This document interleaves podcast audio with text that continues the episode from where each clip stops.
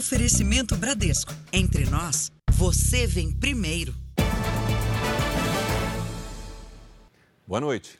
Boa noite. Comerciantes da Grande São Paulo denunciam o chamado golpe da propina. Em Ribeirão Pires, o dono de uma distribuidora de água recebeu a ligação de um falso fiscal que pediu dinheiro para fazer vista grossa na inspeção. A loja de Donizete funciona há seis anos na Grande São Paulo. Toda a documentação está em dia. Mesmo assim, ele recebeu uma ligação de um suposto fiscal da prefeitura avisando sobre uma mega operação. Vai vir PROCON, vai vir meio ambiente, vai vir vigilância sanitária, vai vir os bombeiros para fiscalizar a sua loja. O homem, que se apresentou como Antônio, fez um pedido de propina. Caso você queira nos ajudar com um cafezinho de 700 reais, a gente pode estar conversando. Donizete disse que não podia pagar esse valor e o golpista insistiu. Vamos fazer, a gente fecha em 500 reais, melhor para você? O comerciante suspeitou que era um golpe e avisou a prefeitura de Ribeirão Pires. Vários comerciantes também receberam ligação do golpista. O número de denúncias em um só dia foi tão grande que levou a prefeitura aqui de Ribeirão Pires a tomar várias providências, inclusive acionar a polícia. Entre as medidas, uma campanha oficial nas páginas da prefeitura e de todas as secretarias alertando os comerciantes sobre os riscos do golpe da propina.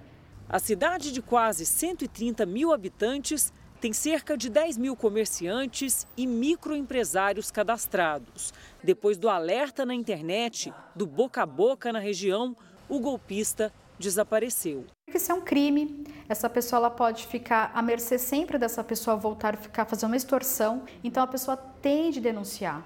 Mas o melhor caminho é sempre ter colado na parede seu alvará de funcionamento.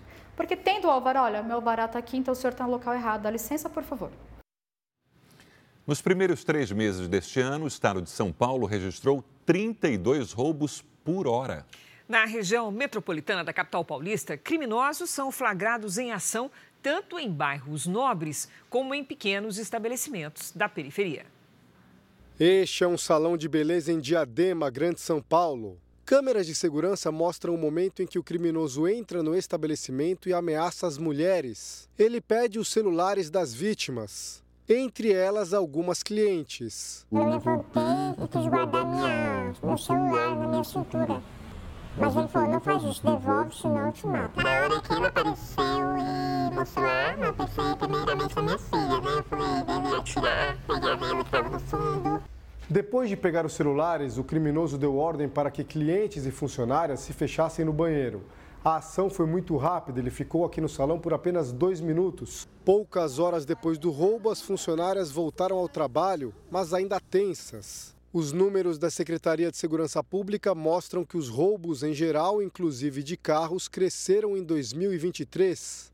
Nos primeiros 90 dias do ano foram mais de 69 mil casos, uma média de 32 roubos por hora. O aumento é de 2,6% em comparação ao mesmo período do ano passado. Esse outro flagrante mostra o roubo de um veículo na zona sul de São Paulo. A vítima sai da garagem e, quando entra no carro, uma dupla de criminosos se aproxima. O homem é abordado, tirado do veículo e, em poucos segundos, os assaltantes fogem. Flagrantes assim como o do carro e do salão de beleza simbolizam a sensação de insegurança que se espalha entre a população. As cabeleireiras agora trabalham com medo. Toda hora olhando pra rua, toda hora vendo quem chega, perguntando o que é na porta, sabe? Bem insegura. Veja agora outros destaques do dia. 13 sacadas de prédio residencial desabam no centro de Belém. As causas ainda são investigadas. Polícia encontra um jacaré dentro de uma casa em São Paulo. Animal era criado sem autorização. Idosos são as principais vítimas de assaltantes no centro de Salvador. Dia das Mães deve impulsionar as vendas nos shoppings e em pequenos comércios. A Alemanha anuncia novo pacote de ajuda militar à Ucrânia. E na série especial, vamos conhecer passeios radicais em meio às belezas do Pantanal.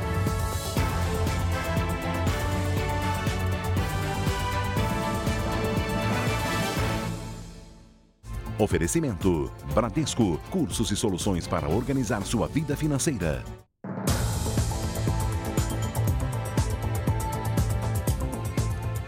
No Rio de Janeiro, dois homens morreram depois de intensa troca de tiros na comunidade de Jacarezinho, na zona norte da cidade. Segundo a polícia, eles tinham envolvimento com o tráfico de drogas. Os tiros deixaram os moradores muito assustados.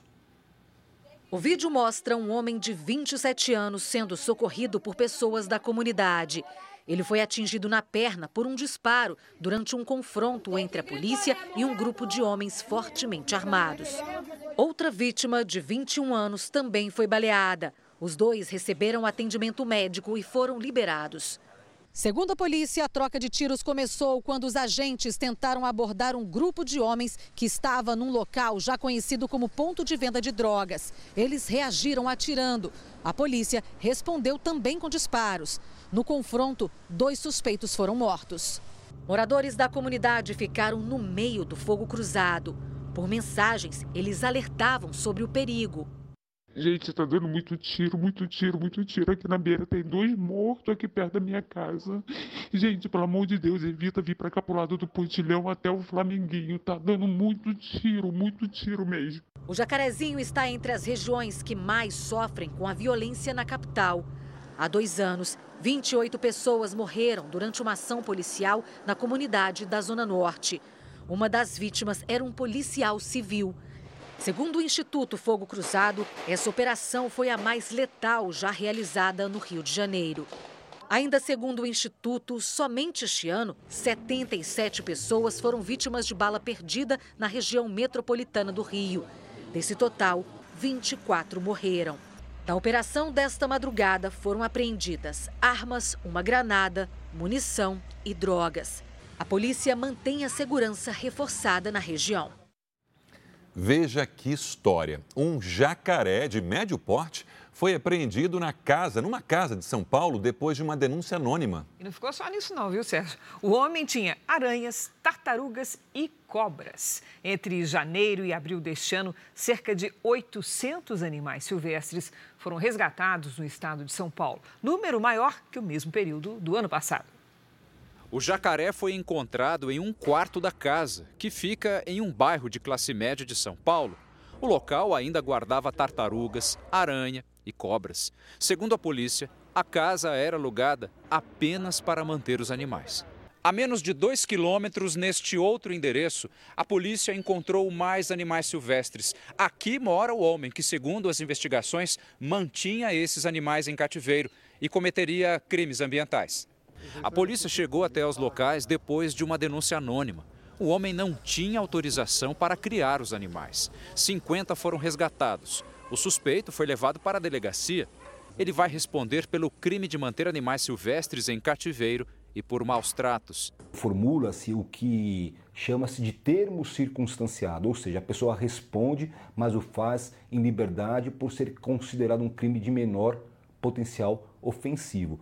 Entre janeiro a abril deste ano, 817 animais silvestres foram resgatados no estado de São Paulo, número que já supera o de resgates no mesmo período do ano passado. Este centro de recuperação de animais silvestres em São Paulo recebe bichos apreendidos em operações. Assim que chegam, eles são avaliados, passam por um tratamento e, quando possível, são devolvidos à natureza.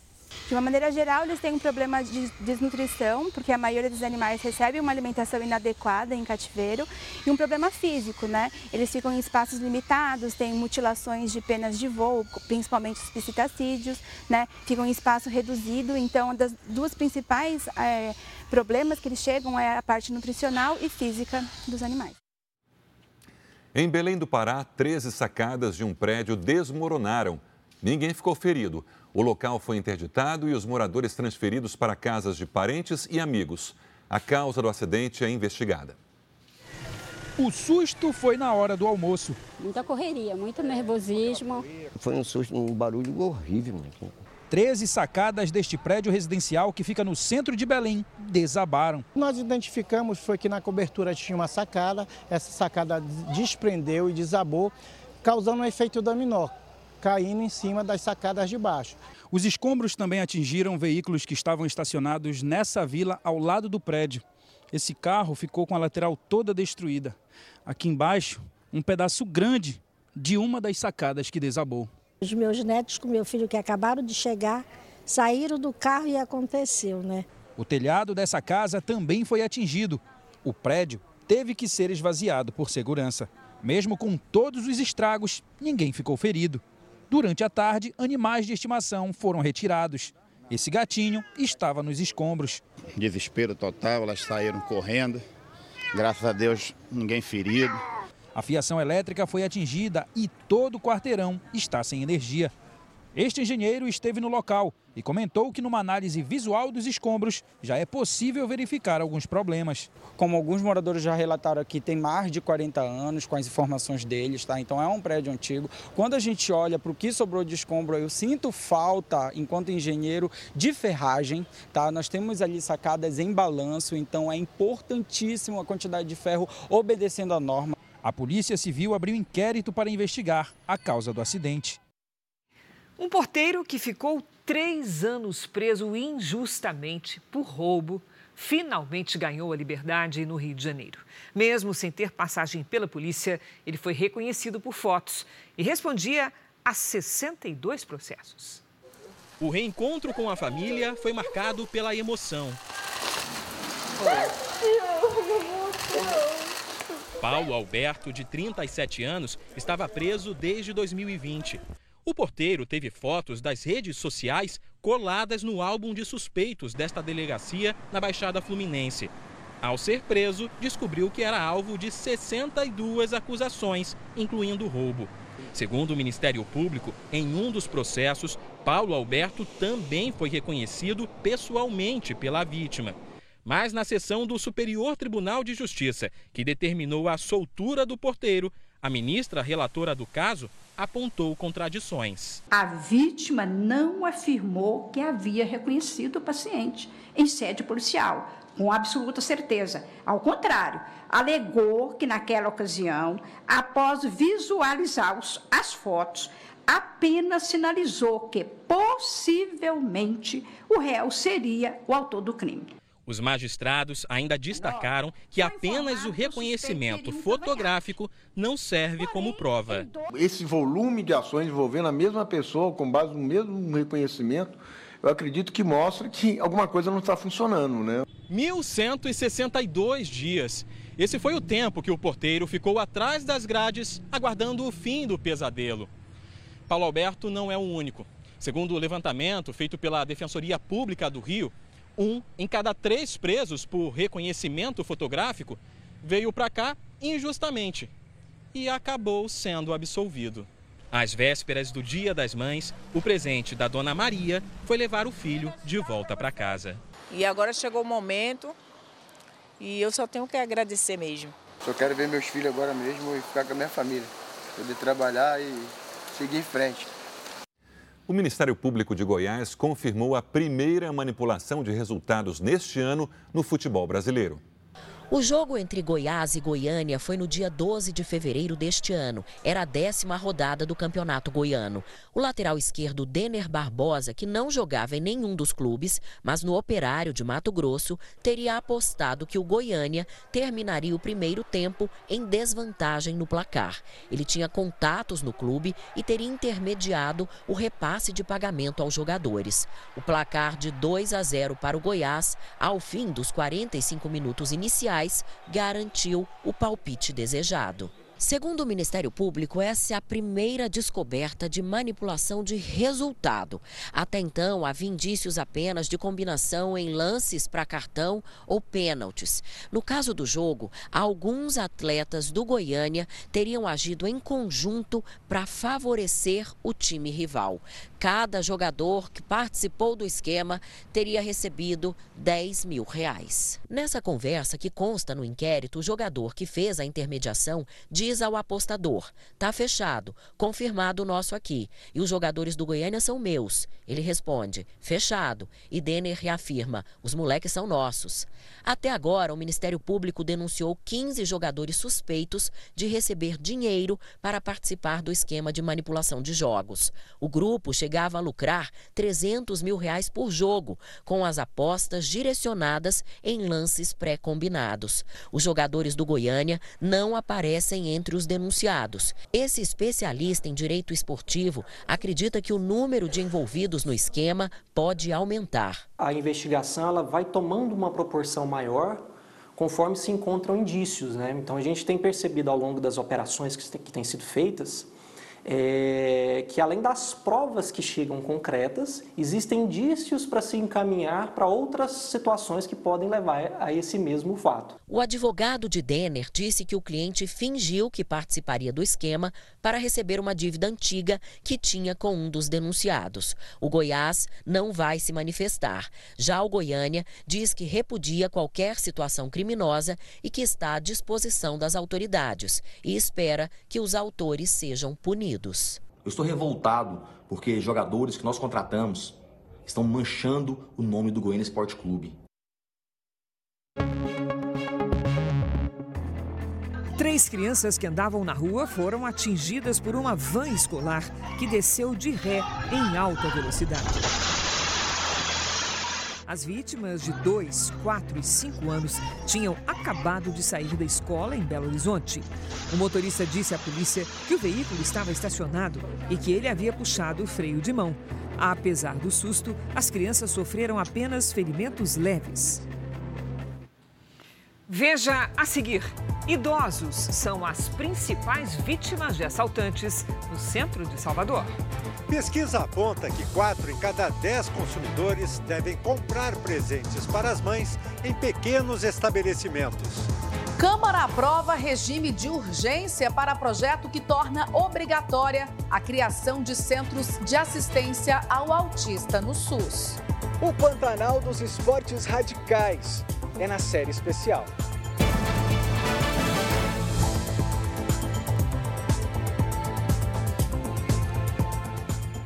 Não tem jeito, véspera de Dia das Mães e muita gente deixou para comprar o presente o quê? Na última hora. É, é a prática, né, Sérgio? Uma pesquisa da Associação Comercial de São Paulo mostrou que quatro em cada dez consumidores preferem os pequenos estabelecimentos comerciais. As ruas de comércio e os shoppings da capital paulista ficaram cheios de pessoas que deixaram o presente para a última hora. Os itens mais procurados são roupas, calçados, perfumes, flores e bijuterias. A publicitária Amanda foi às compras com um olho nos preços e o outro na conta bancária. Como é que estão os preços? Olha, na média, assim, entre 100, 150, eu acho que está na média. Uma pesquisa feita pela Associação Comercial de São Paulo mostra que quase 52% dos brasileiros vão comprar presentes. A pesquisa aponta também que a maioria pretende gastar entre 50 e 300 reais. Para o comércio, o Dia das Mães é a segunda principal data, só perde para o Natal em volume de vendas. Este ano, de acordo com um levantamento da Associação Comercial de São Paulo, 46% dos consumidores pretendem privilegiar pequenos estabelecimentos e mais de 60% devem comprar produtos de forma presencial em lojas físicas. Transferências via Pix e dinheiro são as formas de pagamento mais usadas, de acordo com a pesquisa. O pessoal está fugindo da compra parcelada, está preferindo comprar à vista, inclusive artigos até de um valor um pouco mais alto. No débito é melhor, né? Melhor para não ficar muito. não virar uma bola de neve. Essa loja decidiu oferecer vantagens para quem pagar um produto à vista. A empresa já oferece para pagamento em dinheiro 10%, pagamento em Pix também, estão optando por muito, que a gente também dá 5% de desconto. É preciso pesquisar para comprar sem gastar além do orçamento e ainda conseguir agradar a mãe. A mãe merece, né? A Câmara dos Deputados aprovou esta semana o regime de urgência para o projeto que torna obrigatória a criação de centros de assistência integral para autistas no Sistema Único de Saúde, o SUS. O projeto já foi aprovado no Senado. Há quatro anos, Camila recebeu o diagnóstico de transtorno do espectro autista para os dois filhos. Marcos Vinícius tinha dois anos na época e Felipe já estava com quatro anos. A mãe procurou ajuda médica depois que percebeu movimentos repetitivos e atraso na fala do filho mais velho. Eu ouvi muito assim: é normal regredir. É normal a criança fazer e deixar de fazer. Então, quando a gente encontrou o médico certo, foi paz. Descobrir o que estava acontecendo não foi fácil. Camila passou pela Unidade Básica de Saúde e por vários hospitais públicos de Brasília, até encontrar um especialista. Mas o filho mais novo só foi diagnosticado porque os pais procuraram a rede particular. E até hoje, eles não conseguiram garantir as terapias pelo SUS. A espera por vaga já dura quatro anos. Aqui em Brasília, estima-se que tenha 13 mil autistas para quatro centros especializados. É muito, muita gente, é muito difícil você conseguir uma vaga. Nesta semana, a Câmara dos Deputados aprovou o regime de urgência que torna obrigatória a criação de centros de assistência ao autista em todas as unidades do SUS do país. A ideia foi apresentada ao Senado há cinco anos por uma mãe que só conseguiu o diagnóstico da filha quando ela completou 21 anos. O exemplo deu origem ao projeto de lei.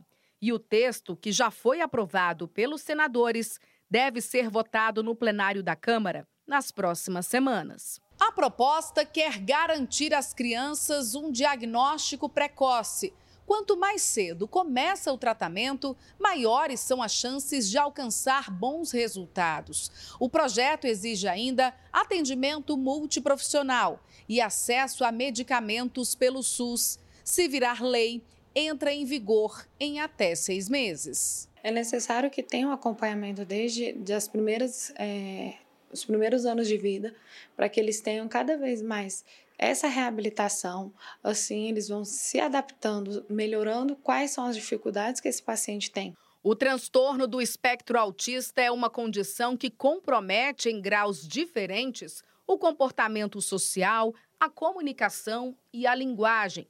Segundo a Organização Mundial da Saúde, estima-se que uma em cada 160 crianças tem autismo no mundo. O transtorno que começa na infância tende a se estender também na adolescência e na fase adulta. É o caso do pai de Marcos Vinícius e de Felipe, que teve o diagnóstico na mesma época que os filhos, aos 29 anos. A possibilidade de ter acesso a centros de assistência ao autista sem custos emociona Camila. Esse projeto de centro especializado é uma esperança que a gente carrega no coração. Porque hoje nossos filhos não têm o suporte que eles precisam. Eu não tenho 20 mil reais por mês disponível na minha conta exclusiva para terapia.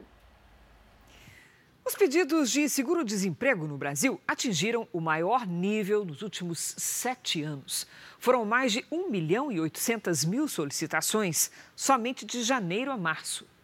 Norma é vendedora ambulante em Brasília. Ela conta que muitos vizinhos perderam emprego recentemente e tiveram que recorrer ao seguro-desemprego e ao trabalho informal. Lá na minha vizinhança, eu acho que eu conheço umas 10. Que perderam emprego recente. Uhum que estão desempregados, caçando, procurando. Ou vai para a rua trabalhar, de vender alguma coisa, água, balinha, alguma coisa na rua, ou então passar fome. Somente nos três primeiros meses deste ano, os pedidos de seguro-desemprego chegaram a mais de 1 milhão e 800 mil. É o maior número desde 2016 e representa ainda uma alta de 6% na comparação com o primeiro trimestre do ano passado. O benefício é pago ao trabalhador demitido sem justa causa e que não tem renda própria. As parcelas são pagas de 3 a 5 meses, dependendo do período de carteira assinada. A correção do salário mínimo também atinge a parcela mínima do seguro-desemprego, que passou a ser de R$ 1.320. O valor máximo não muda, é de R$ 2.230,97. Especialistas apontam que a tendência ainda é de alta dos pedidos, já que houve um crescimento de empregos formais nos últimos dois anos e agora há uma desaceleração da economia global, o que pode levar a mais desemprego. O número de assaltos no Centro Velho de Salvador mais do que dobrou nos quatro primeiros meses deste ano e os idosos são as principais vítimas dos ataques de criminosos. Câmeras de segurança gravaram ataques contra idosos na região de comércio popular da capital baiana. Neste vídeo, uma senhora é seguida por três homens. Um deles coloca a mão na bolsa dela e rapidamente pega a carteira e o celular. Depois o grupo foge. Neste outro, o idoso é assaltado, cai e chega a lutar com os criminosos. Muita gente vê, mas ninguém faz nada. O número de roubos na região do Centro Antigo, onde está localizado o comércio de rua de Salvador, cresceu 141% entre janeiro e abril deste ano, na comparação com o mesmo período do ano passado. Já os furtos aumentaram 21%. A polícia diz que tem atuado para prevenir crimes e que prende por dia pelo menos dois assaltantes aqui na região do comércio popular de Salvador. São alvos que é, favorecem o assalto, porque o bandido vai ter certeza que ali vai ser, não vai ter é, dificuldade em levar os pertences das vítimas. A dona Jaira, sempre que faz compras no centro da cidade, vem preocupada. Ela sai sem o celular, não traz nada de valor e está sempre acompanhada do marido. Aqui só bobagem na bolsa, entendeu? Olhando para frente e para trás e atravessando, voltando e vindo. É, isso tudo é necessário. Quase 370 mil brasileiros aguardam uma decisão da Justiça para conseguir o direito a medicamentos, tratamentos e até leitos em hospitais. Os números são do Conselho Nacional de Justiça. É o caso de um montador do interior de São Paulo que luta contra um câncer e precisa de um medicamento com urgência. A esperança do Luciano está nas mãos dele. Isso aí é o último recurso, é esse medicamento. Isso aqui é o último que a gente tem que tentar para pelo menos estabilizar essa doença. Porque, tipo assim, dentro de mim ela está incontrolável. Há dois anos, ele descobriu um câncer no intestino, que logo se espalhou para o pulmão, fígado e atingiu o aparelho urinário. Ele passou por duas cirurgias, além de sessões de quimioterapia. Mas nada deu resultado. Sem esse medicamento, eu estou nulo. Eu estou como se eu tivesse desistido da vida. O problema é o preço do remédio. Cada frasco custaria quase 17 mil reais e dura 21 dias. O médico receitou inicialmente o uso por três meses. O Luciano, com isso, gastaria mais de 50 mil reais. Um valor que não cabe no orçamento da família. Luciano está afastado do emprego e a esposa trabalha como doméstica. A vaquinha que criaram na internet, uma ação para arrecadar dinheiro, não alcançou o valor necessário. Foi então que eles decidiram entrar na justiça para tentar garantir a medicação. Entra com o processo, aí chega lá, dá errado o papel. Aí chega lá, ah, é 60 dias, ah, é 90 dias. Só que nisso ninguém liga, ninguém manda e-mail, ninguém entra em contato nenhum. E os dias estão correndo. A ação judicial do Luciano se junta agora aos 366 mil processos relacionados à saúde pública que estão pendentes no Brasil.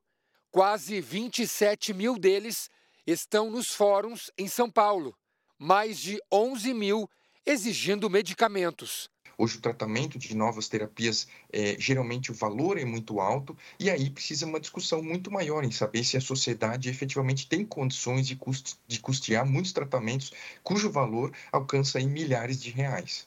Para esta advogada, uma forma de encurtar a espera por decisões da justiça seria criar uma vara especializada em questões da saúde. Nós teríamos um, uma especialização mesmo, que os juízes só cuidariam daqueles casos de saúde e não outras matérias de direito, para que o juiz possa também analisar o pedido e conceder eventualmente aquela ordem no menor tempo possível, porque tempo é muito importante quando a gente está tratando da saúde.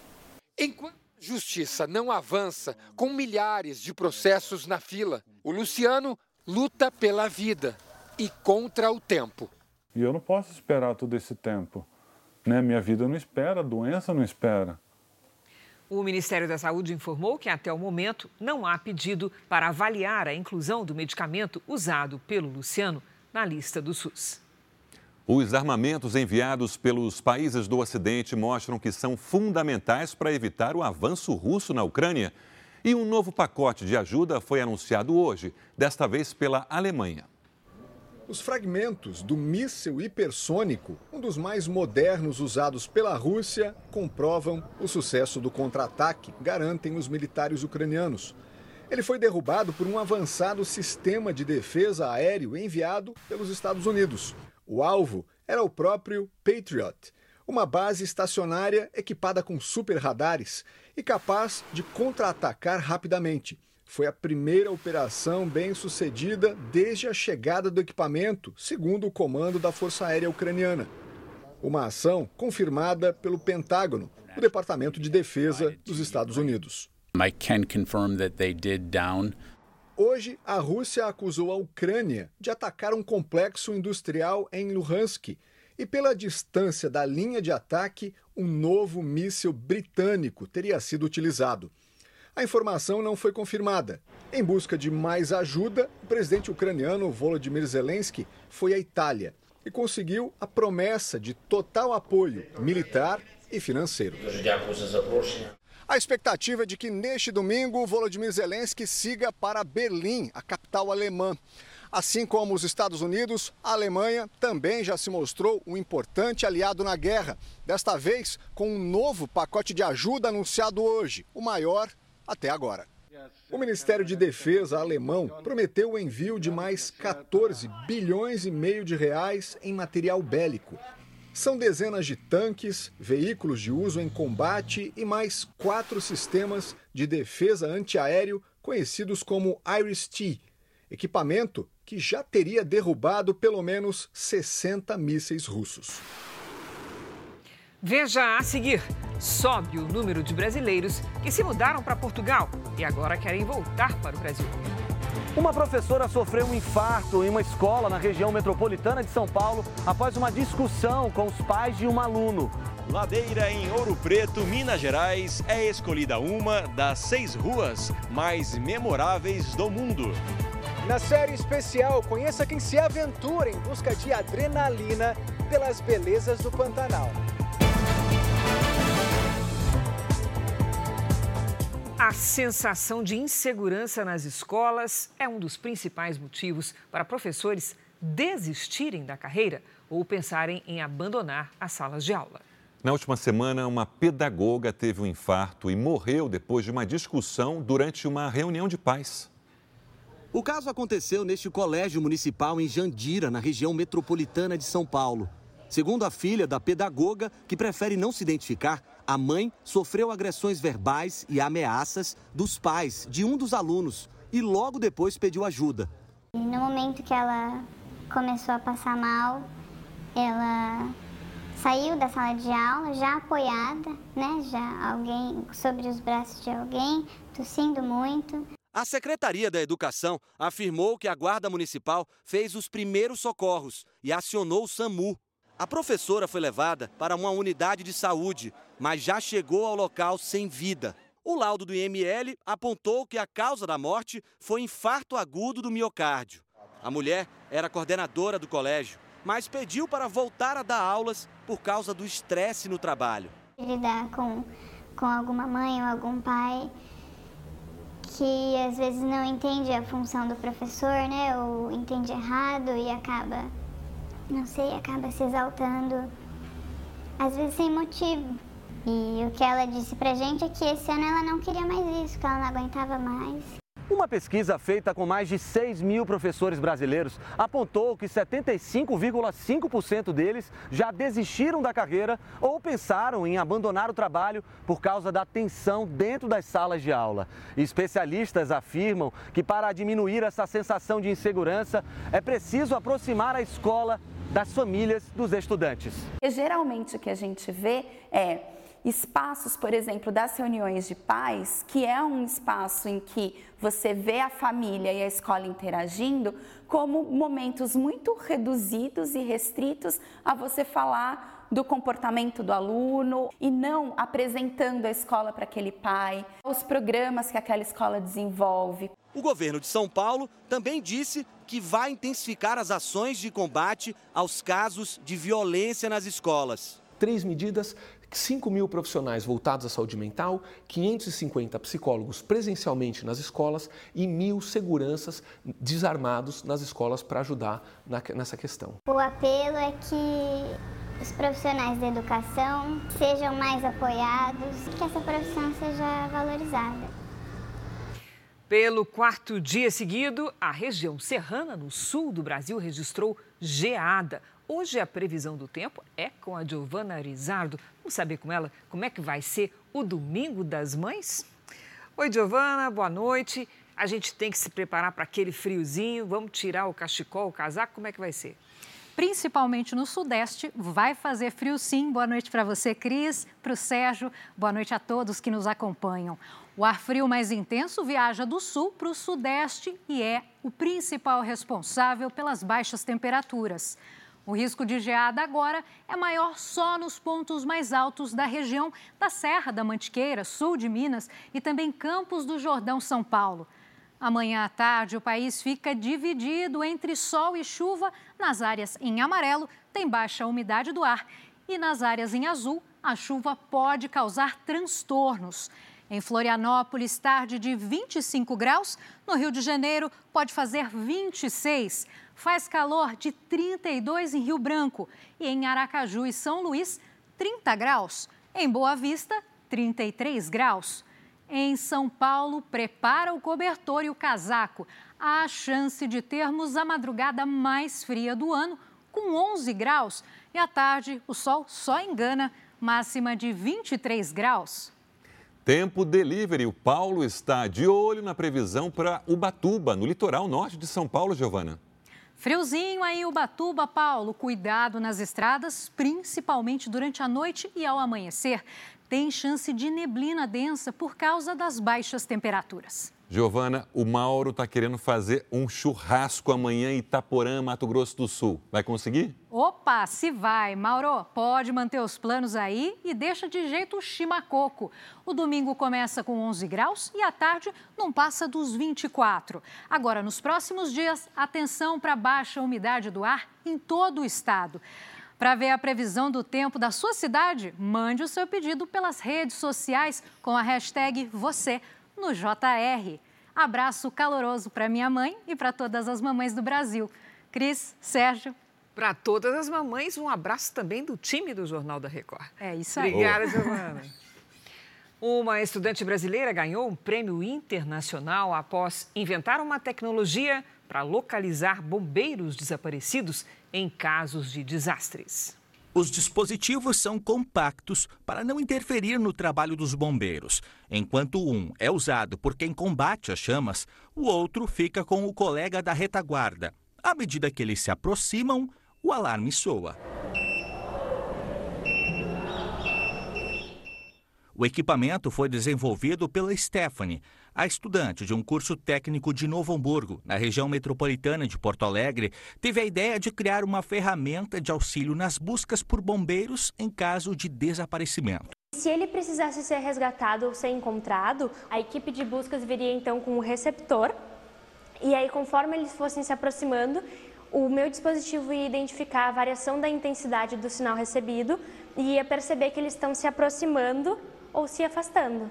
A iniciativa teve o apoio do Corpo de Bombeiros. acompanhada do pai. Ela chegou no quartel do, do Corpo de Bombeiros de São Leopoldo e falou que ela estava fazendo o trabalho de conclusão do ensino médio. A surpresa foi ainda maior quando perceberam que o equipamento poderia auxiliar os trabalhos de resgate.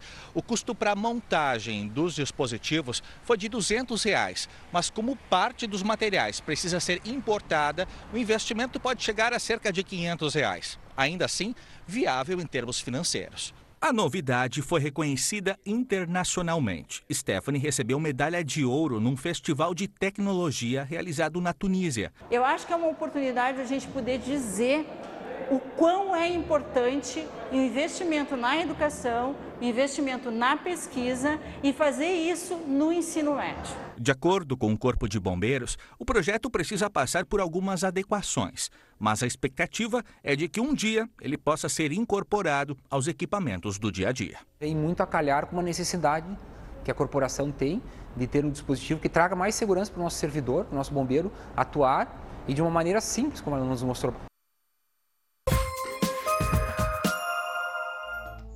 Uma operação descobriu um garimpo ilegal no Pará.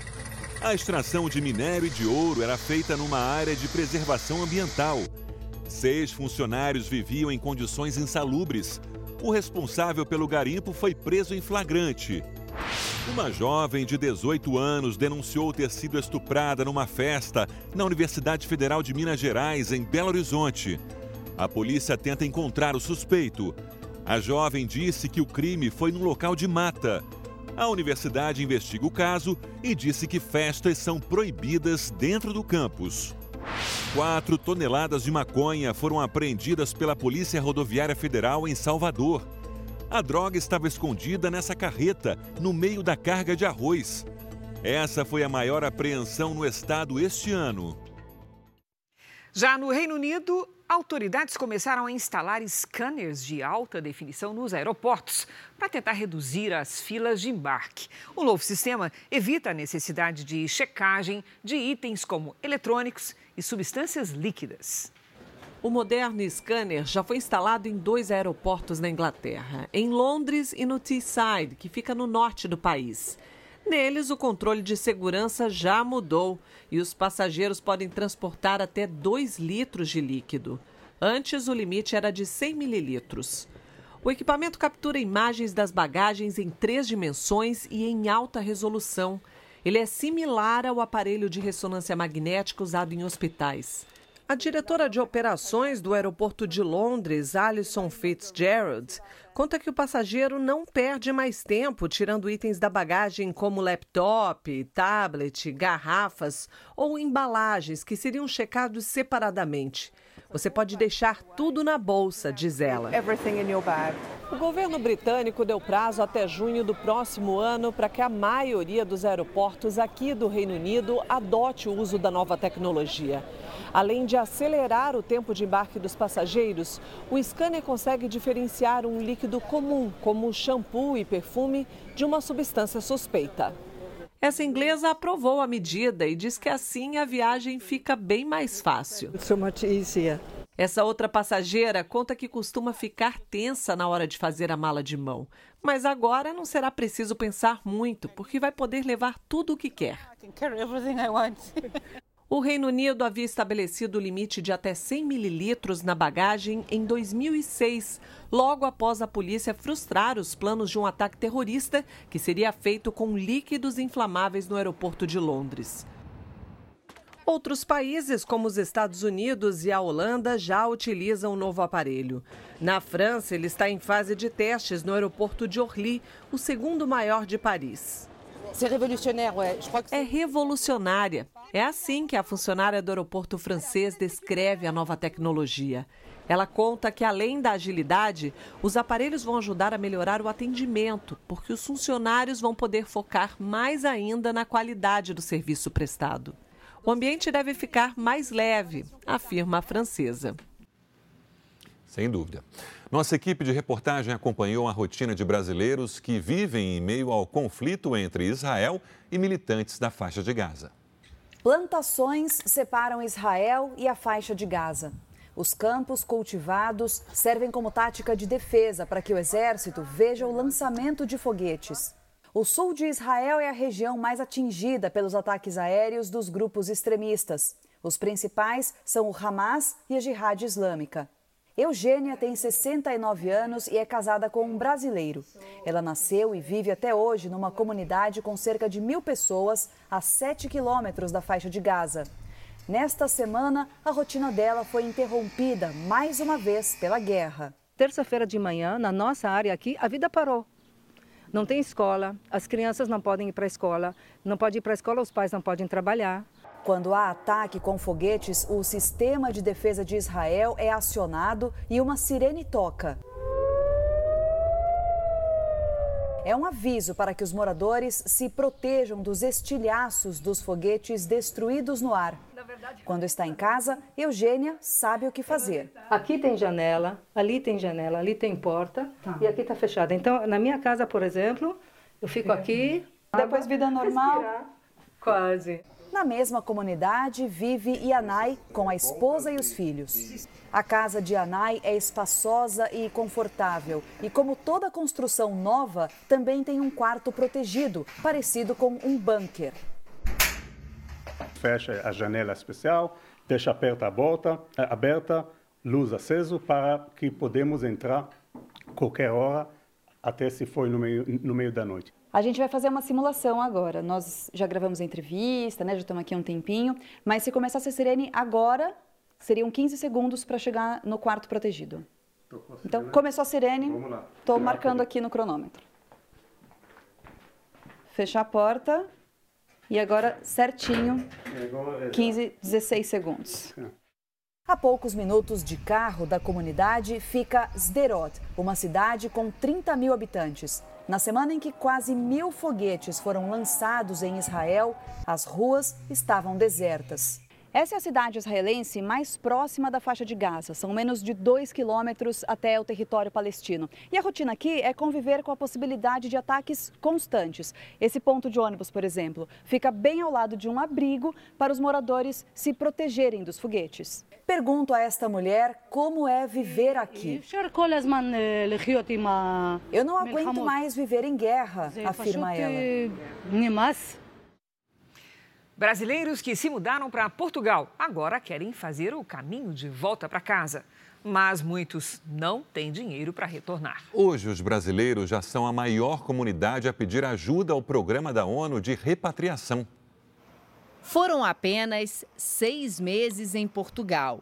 Aos 24 anos, Douglas buscava uma vida melhor, mas descobriu que faltou planejamento na hora de imigrar. Você não vai vir com um retorno trabalhar, mandar dinheiro para o Brasil, isso é ilusão. Isso já saiu na minha cabeça, com seis meses essa ficha já caiu. Inflação, alta na taxa de desemprego e aumento do custo de vida.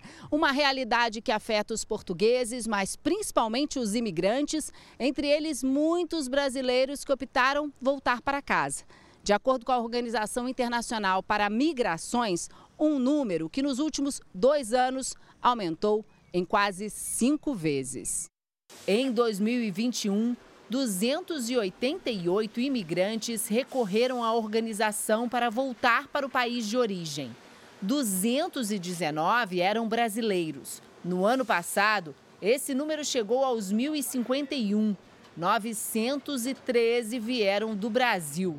Nos três primeiros meses desse ano, a procura já é 300% maior do que no mesmo período de 2022. A maioria estava aqui em Portugal há pouco tempo, dois anos ou menos, o que confirma uma suspeita: a falta de informação na hora de imigrar. As pessoas não planejaram a sua viagem para Portugal e que, por causa disso, encontraram uma realidade que é completamente diferente daquela que elas estavam à espera. O chefe da missão em Portugal explica que a Organização Internacional para Migrações oferece um apoio de retorno voluntário com ajuda financeira e psicológica. E se diz impressionado com a quantidade de pessoas que estavam em situação de extrema vulnerabilidade, desempregadas e sem dinheiro até para comprar comida. Existe um número significativo de pessoas que, eh, como nós costumamos dizer, estão em fim de linha, isto é, estão numa situação de extrema vulnerabilidade e isso afeta necessariamente a sua, a sua saúde mental. Douglas tem passagem de volta para o começo do mês que vem. Até lá, aproveita o que considerou uma vantagem em Portugal: o sossego de andar nas ruas sem se preocupar com a segurança. Pessoa tranquilo no parque, com o celular, mexendo no celular. Aqui é assim, o ritmo é esse. Acontece neste domingo o primeiro turno da eleição presidencial na Turquia. As pesquisas apontam favoritismo para a aliança de seis partidos que formam oposição ao atual governo. O presidente Erdogan está há 20 anos no poder. O sábado foi de novos confrontos na faixa de Gaza entre Israel e grupos armados palestinos. E o sistema antiaéreo de Israel foi ativado após novo bombardeio. Desde terça-feira, cerca de 33 palestinos morreram. A cúpula do G7, que reúne os líderes das sete maiores economias do mundo, encerrou o encontro no Japão, com o anúncio de que essas nações vão manter a estabilidade do sistema financeiro global. Os líderes também reafirmaram apoio à Ucrânia no conflito do leste europeu. Arqueólogos descobriram uma estrutura arquitetônica de 4 mil anos em Lima, capital do Peru. Especialistas acreditam que o local era utilizado para cerimônias religiosas. De volta ao Brasil, no Paraná, uma mulher acionou a polícia porque era ameaçada pelo ex-companheiro. Mas policiais disseram que não poderiam ajudar porque ela possuía uma medida protetiva para o antigo endereço. A vítima tinha se mudado justamente para fugir da violência. Escondida, sem sair de casa, essa mulher se tornou refém do ex-marido.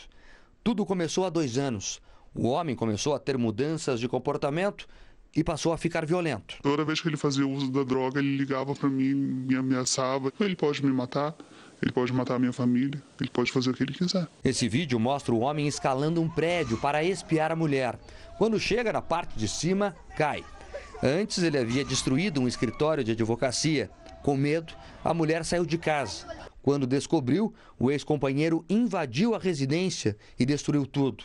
A vítima conseguiu uma medida protetiva, mas seguiu recebendo ameaças. Eu estou com uma faca bem grande, uma peixeira na cinta. Em uma das vezes que se aproximou, descumprindo a medida, o ex-marido foi preso, mas acabou liberado no dia seguinte. Apenas duas horas depois de deixar a prisão, ele voltou à casa da ex-mulher e fez novas ameaças. Ela, então, ligou para a polícia. A polícia veio e mostrei a medida protetiva para eles. Eles olharam e simplesmente falaram que não valia porque estava o endereço de Guaratuba. Essa promotora explica que durante a medida protetiva, o agressor precisa ficar longe da vítima, independentemente do endereço que ela estiver. Existe uma referência, que seria a residência da mulher ou o local de trabalho, mas, em verdade, o que se garante ali é a, é a distância, é o distanciamento do agressor. Então, esse endereço ele pode ser relativizado desde que haja aí uma necessidade de protegê-la. A vítima foi à delegacia e registrou outro boletim de ocorrência. Um novo mandado de prisão foi emitido pela Justiça. Quando ele voltou a casa, foi preso. Eu quero que ele fique preso para poder colocar minha vida no lugar e seguir meu rumo. A justiça seja feita. Uma rua brasileira foi eleita uma das mais memoráveis do mundo. Ela fica em Ouro Preto, Minas Gerais, e encanta pela história e arquitetura. A lindíssima Ouro Preto está na lista internacional, que inclui também ruas na Europa, nos Estados Unidos e na Argentina. O calçamento de pedra, os casarões e as sacadas coloridas deixam o centro histórico ainda mais bonito.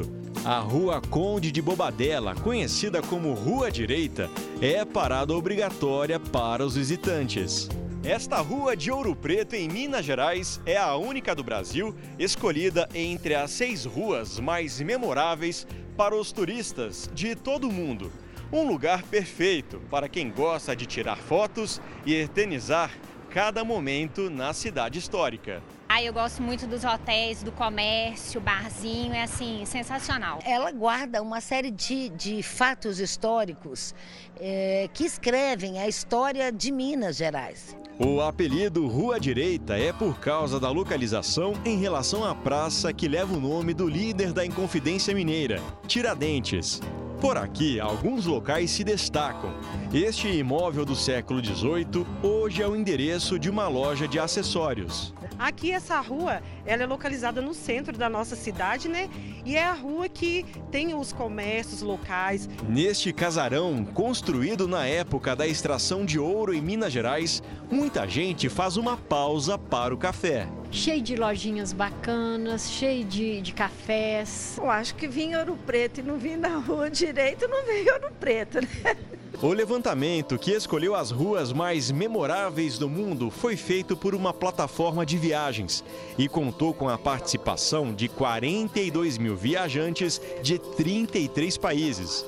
Além da Rua Direita de Ouro Preto, também entraram na lista. A rua que dá acesso ao Coliseu em Roma, na Itália, uma rua ao redor de um canal em Amsterdã, na Holanda, o famoso Caminito em Buenos Aires, na Argentina, a rua mais longa do mundo em Toronto, no Canadá, e a principal rua do centro de Key West, nos Estados Unidos. No Brasil, o conjunto arquitetônico do período colonial, que fica na rua direita, contribuiu para Ouro Preto ser eleita a primeira cidade brasileira a receber o título de Patrimônio Mundial pela Unesco. O paralelepípedo, a comida, o café. É como se fosse uma volta ao passado, sabe? Uma sensação de revisitar algo que a gente nem viveu. Futebol no Maracanã, o Fluminense venceu o Cuiabá por 2 a 0 e o Flamengo mostrou que está em recuperação e ganhou do Bahia em Salvador. Matheus França abriu o placar. Gabigol fez o segundo. O Bahia reagiu com Gabriel Teixeira. Ainda no primeiro tempo, Davi Luiz marcou o terceiro do Flamengo. Na volta do intervalo, Ademir diminuiu para o time da casa. Final Bahia 2, Flamengo 3. Em São Paulo, Arthur marcou para o Palmeiras. Mas logo depois, Juninho Capixaba empatou para o Red Bull Bragantino. Final 1 a 1.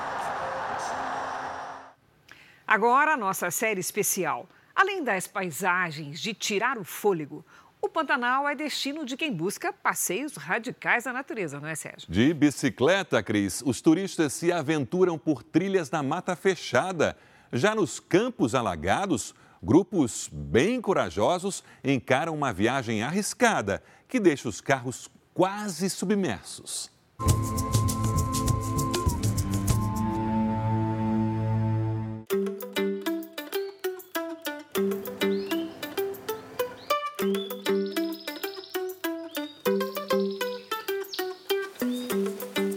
O Pantanal das Belezas Naturais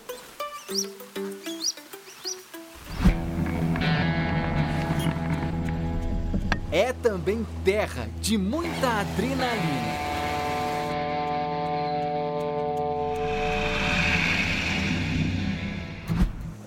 Estamos em Coxim, na região do Pantanal do Paiaguás.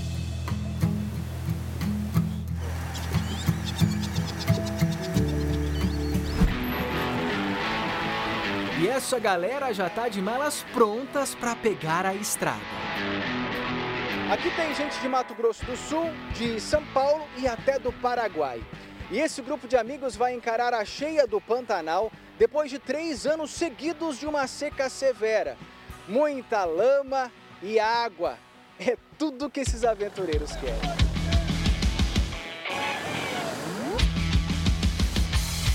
Vamos encontrar vazantes com muita água, muito desafio e vai ser muito legal. A expedição é longa. São cerca de 150 quilômetros de estrada de chão batido.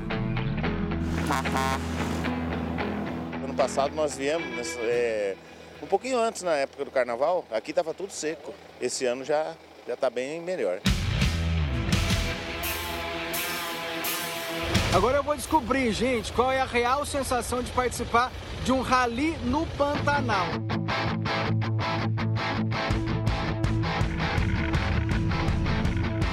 Para o grupo, quanto mais difícil for o passeio, melhor fica.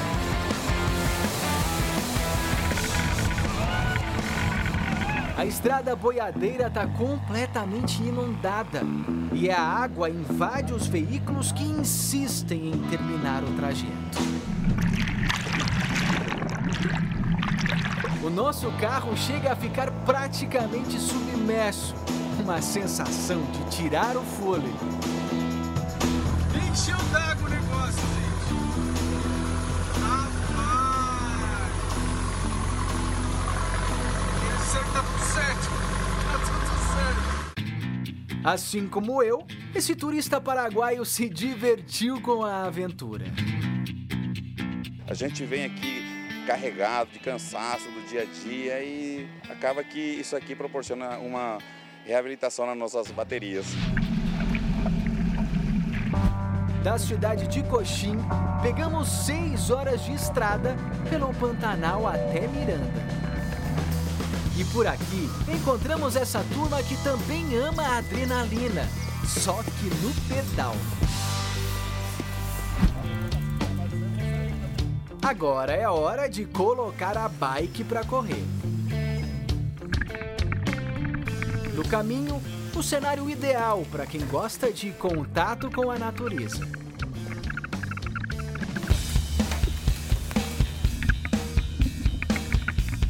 Por onde os ciclistas passam, despertam a atenção dos moradores da mata, como esses macacos prego. Aos poucos, o Pantanal se revela um local de diversão, obstáculos e curiosidades. Olha o tamanho desse cupinzeiro que passa no meio da trilha aqui no Pantanal. Coisa de louco, né? Mas vamos embora que a galera tá chegando. Vem!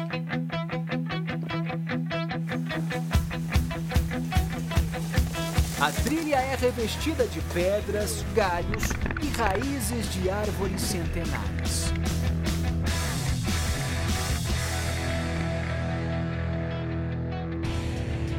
Um ciclista corajoso topou o desafio de pedalar numa descida arriscada. Já os colegas, digamos que são mais precavidos. Bora, gurizada, você empurrando, hein?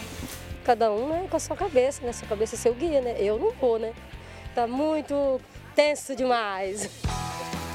Tá bom, que tem muita pedra.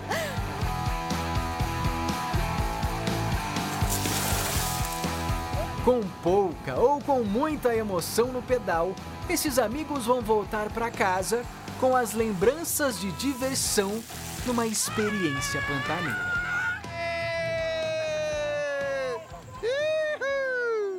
É maravilhoso, assim, a gente fica a semana inteira estressado, chega aqui no meio da natureza, vê os animais, vê esse tanto de água. É estradão, é água, é trilha e é o que a gente gosta. Então eu falo, a gente mora no paraíso, que a gente pode né, se desfrutar desse pantanalzão.